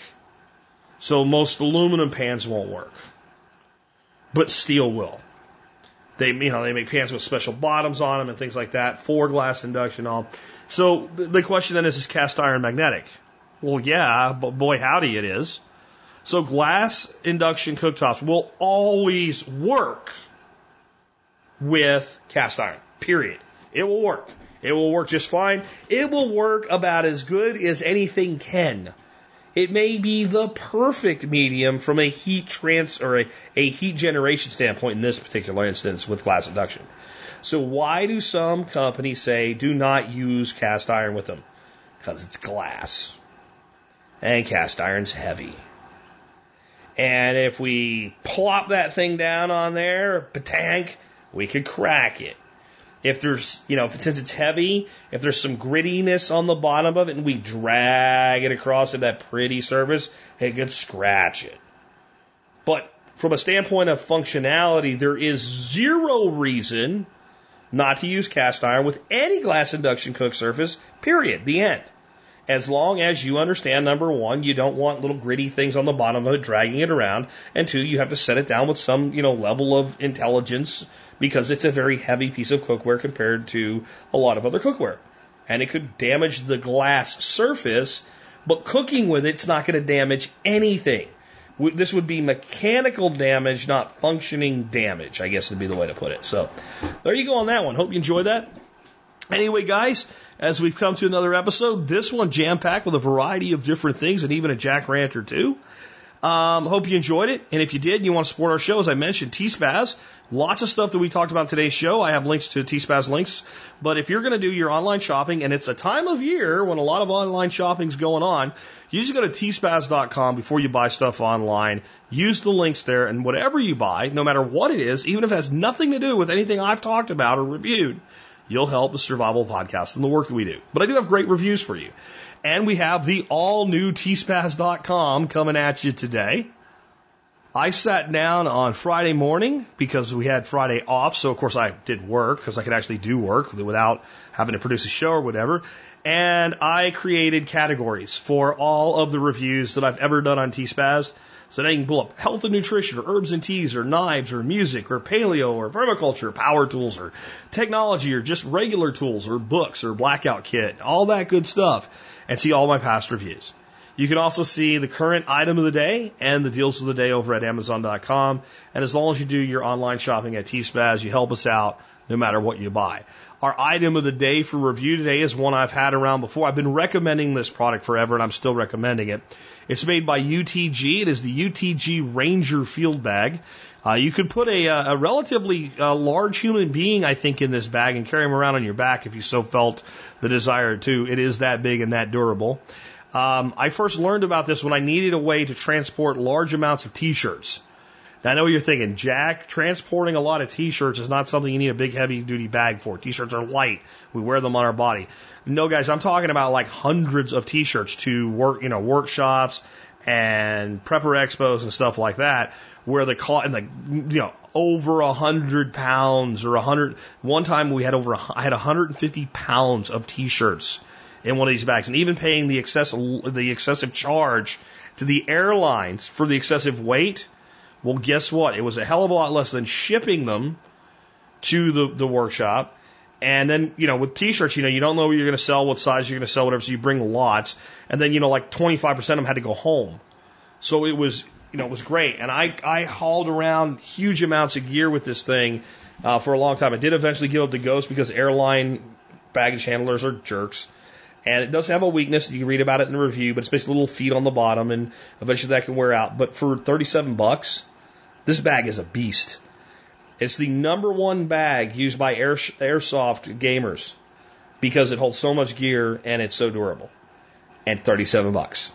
Great gift for that prepper in your life. Just saying. UTG Ranger Field Bag. But you can find all of my reviews at tspaz.com. You can help us out anytime you shop online by going to tspaz.com first. Check it out. All right, next up, time for our song of the day.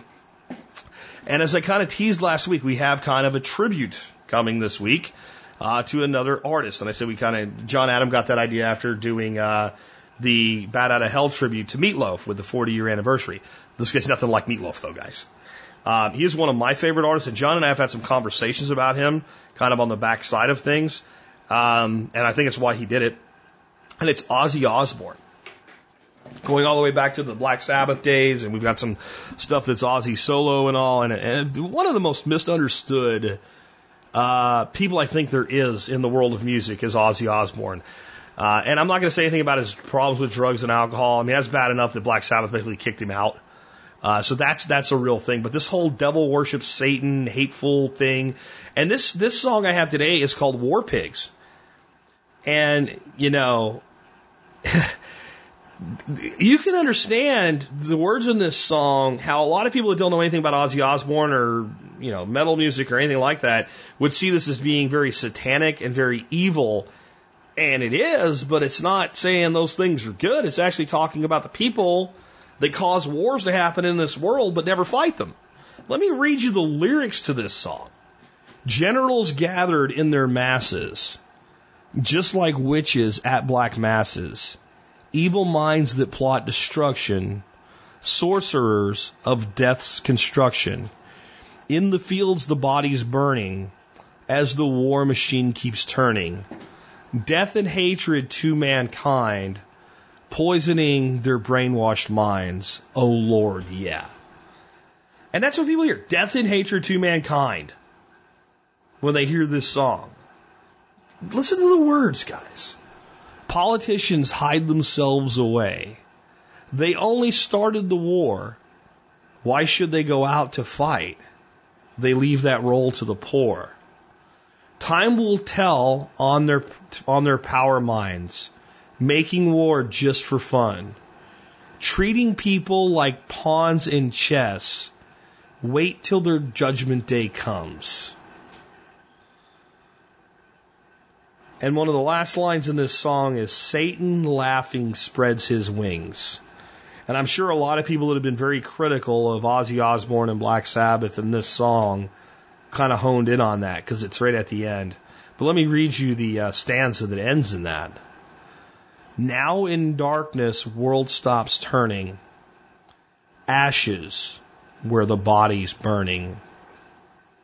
No more war pigs have the power. Hand of God has struck the hour. Day of judgment, God is calling. On their knees, the war pigs crawling, begging mercy for their sins. Satan laughing spreads his wings. This song is about the evil bastards that run our government. And this is 1970 this song came out. So we're talking the, the, the world of draftees in Vietnam and the poor being disproportionately drafted, and these evil pricks making war in a little part of the world that most people couldn't even have found on a map before the war started, and a retribution someday coming to them. A retribution someday coming to them when they meet their Maker. And a punishment for it. Well, that just sounds awful, doesn't it? I mean, this guy's horrible. You know, he's all for the. I mean, really, I, I, and I think as we go through some of these songs, if you've never been a fan of Ozzy Osbourne, and if you've always thought of like his music as being satanic or something, I think you're in for a world of awakening. You know, especially when we get to Crazy Train. I mean, honestly, let me give you a little bit from song facts about this, where this song came from. This song is about man's desire to kill and destroy. Sabbath got the idea from war stories they heard when they did a show at the American Air Force Base during a tour in Europe. They wrote the song when they were in a grim, deserted place in Zurich, where they were playing for a small sum of money to an even smaller audience. Um, yeah, I mean, this is like directly from talking to soldiers that were dealing with the horrors of war, is where this song came from. It's not what the mainstream media told you about Black Sabbath and Ozzy Osbourne, is it? It also has a really cool song. It's a damn long song. It's back in the days when songs went seven, eight minutes long. Uh, and it's actually, parts of it are a bit, in the instrumental are a bit long, for, even for my taste. But I do love the vocals, and there's no doubt who it is when you hear it. And uh, if you've always thought of uh, Ozzy Osbourne as kind of a bad guy with uh, a bad message, Hopefully, this week will change that for you, even if you still don't like the music. I happen to. Hope you enjoy it. With that, it's been Jack Spirko with another edition of the Survival Podcast. Help you figure out how to live that better life if times get tougher, even if they don't.